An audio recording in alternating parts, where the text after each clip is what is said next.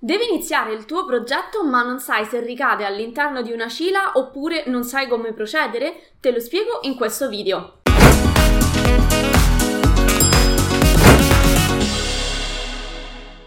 Sono Giada Capodilupo, architetto titolare del centro di formazione Adar Architettura. Insegna a tutti i progettisti come risparmiare tempo attraverso l'apprendimento di competenze altamente richieste nel mondo del lavoro. Iscriviti subito al mio canale per scoprire ogni scorciatoia e diventare ogni giorno più veloce ed efficace. Districarsi nel mondo delle pratiche edilizie è veramente complesso, soprattutto perché non te lo spiega nessuno. Infatti all'università tante belle nozioni teoriche, ma poi effettivamente come presentare una pratica in comune è difficile che ti venga spiegato. Non è nemmeno detto che ti venga spiegato anche se eh, collabori con uno studio. Spesso le cose vengono date per scontate e eh, bisogna comunque fare moltissima attenzione perché laddove si, eh, do, laddove si fa uno sbaglio si è puniti a livello pecuniario, disciplinare e anche penale nei casi più gravi. Ecco perché è meglio fare subito chiarezza in modo da evitare passi falsi. Per questo seguimi fino alla fine di questo video perché ti spiego quali sono gli interventi che ricadono nella cila e che co- a che cosa devi fare attenzione. Ma prima spieghiamo qual è il significato dell'acronimo della CILA, che sta per Comunicazione Inizio Lavori Asseverata. Quindi in sostanza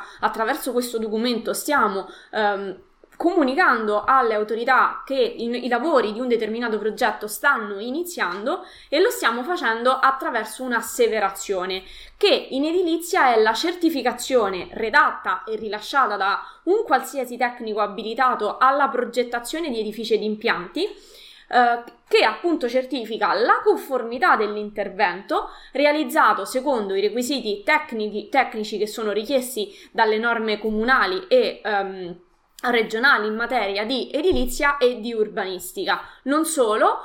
certifichiamo anche che il progetto è congruente a, con le spese sostenute in relazione appunto agli interventi agevolati laddove eh, si trattasse di un intervento disciplinato o comunque agevolato dal super bonus di turno. Quindi, in sostanza, una CILA deve essere necessariamente redatta da un tecnico abilitato che appunto si prende la, res- la, responsabilità di comunicare tutta una serie di informazioni e di certificare che tutto l'intervento è stato fatto a norma e nel rispetto delle regole vigenti.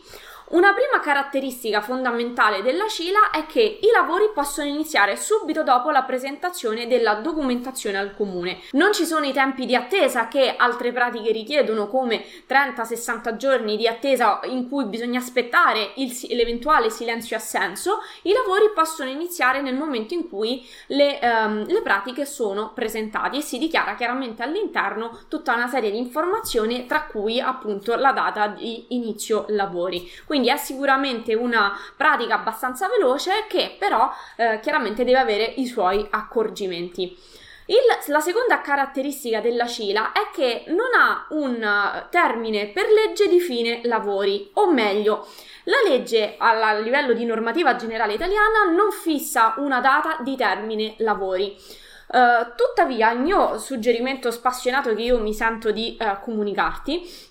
è che per tutte le altre pratiche edili solitamente il termine di fine lavori è di tre anni. Quindi, se anche è vero che a livello di normativa generale, poi preoccupati sempre di, di verificare le specifiche della tua eh, normativa regionale, eh, non c'è una data di fine lavori ufficiali, il mio consiglio spassionato è alla fine di questi tre anni diciamo almeno assicurati che non sia cambiata la normativa nel frattempo comunque un saltino in comune ti consiglio di farlo.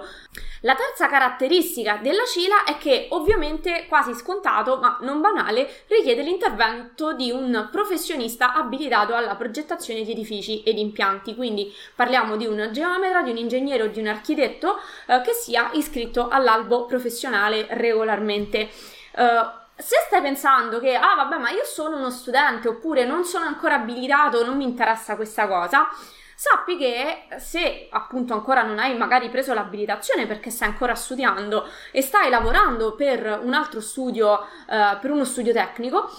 Sicuramente il titolare dello studio o chi per lui ti richiederà prima o poi la compilazione almeno delle pratiche, quindi spesso eh, le diciamo nuove leve vengono usate per la compilazione di tutta la, do- la documentazione e poi diciamo arriva il tecnico abilitato responsabile del progetto che mette timbro e firma. Quindi, um, proprio perché la compilazione è un po' una rottura di scatole, Ormai diciamo con i portali online si è tutto un pochino più velocizzato, automatizzato, ma comunque spesso viene molto volentieri delegata questa parte. Pertanto ti assicuro che ti interessa anche se magari non sei tu in prima persona a firmare la pratica in questione, ma devi magari compilarla per qualcun altro. La quarta caratteristica della CILA è che è onerosa, quindi richiede un pagamento di un tot di contributi solo se gli interventi che eh, vengono fatti comportano un aumento del carico urbanistico o della superficie calpestabile. Attenzione perché non onerosa non vuol dire gratuita, infatti ci sono sempre degli oneri di segreteria che variano da comune a comune che vanno sempre pagati, quindi intendiamo per onerosa il pagamento dei costi di costruzione piuttosto che di urbanizzazione, ma in questo caso non staremmo parlando diciamo di CILA ma di un altro tipo di pratica, ma eh, comunque sappi che comunque la pratica non è mai gratis, ci sono sempre eh, almeno gli oneri di segreteria da pagare ma vediamo anche quali sono gli interventi che sono attuabili attraverso la CILA. Te li ho racchiusi in due categorie principali. Sono in primis gli interventi di manutenzione straordinaria che però attenzione non devono interessare parti strutturali dell'edificio, oppure la variazione delle superfici delle singole unità immobiliari e del carico urbanistico nel rispetto della volumetria complessiva degli edifici e dell'originaria destinazione d'uso. Quindi rientrano nella CILA tutta una serie di interventi anche un pizzico più complessi, purché non vadino, non vadano ad alterare parti strutturali, destinazione d'uso o sagoma e volumetria dell'edificio. Adesso te l'ho fatta un pochino breve, però eh, diciamo diciamo, se vogliamo tirare una, una linea, possiamo restare in questi parametri. Una seconda categoria di intervento che è attuabile attraverso la CILA sono tutti quegli interventi di restauro e risanamento conservativo che non interessino parti strutturali dell'edificio o tutti quegli interventi di frazionamento e accorpamento di unità immobiliari con opere di manutenzione straordinaria purché sempre non riguardino parti strutturali sono attuabili con la SCIA, altrimenti si passa già alla pratica successiva che è appunto la SCIA. Un nota bene, le regioni e i comuni, proprio perché l'Italia è un comune molto vasto e um,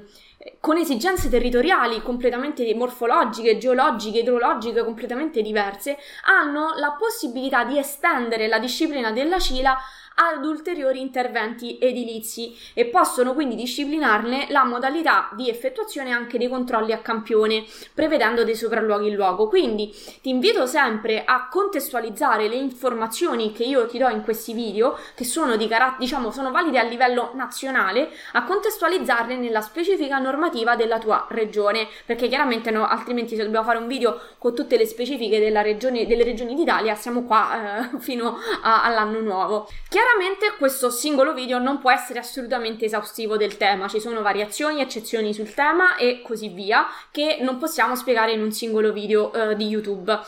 Quindi questo e molto altro puoi averlo attraverso il mio corso professionale Guida alle pratiche edilizie che esce in esclusiva il 21 aprile ad un super fantastico prezzo di lancio, ma ti svelo un segreto, che, ovvero che puoi accedervi non solo in anticipo, ma anche ad un prezzo ancora più scontato di quello che sarà il prezzo di lancio, iscrivendovi alla mia newsletter dal link che trovi qui sotto. Infatti, solo chi riceve le mie email potrà accedere all'esclusiva prevendita che si terrà due giorni prima, quindi dal 19 al 20, che ovviamente non sarà aperta al pubblico e solo chi riceve le mie mail riceverà un ulteriore vantaggio sull'offerta sul lancio di questo nuovo corso, che poi invece sarà aperto a tutti a partire dal 21, ma a condizioni sì vantaggiose, ma non come quelle della prevendita. Quindi iscriviti subito alla mia newsletter eh, dal link che trovi qui sotto. Nel frattempo io ti saluto e ti do appuntamento al prossimo video.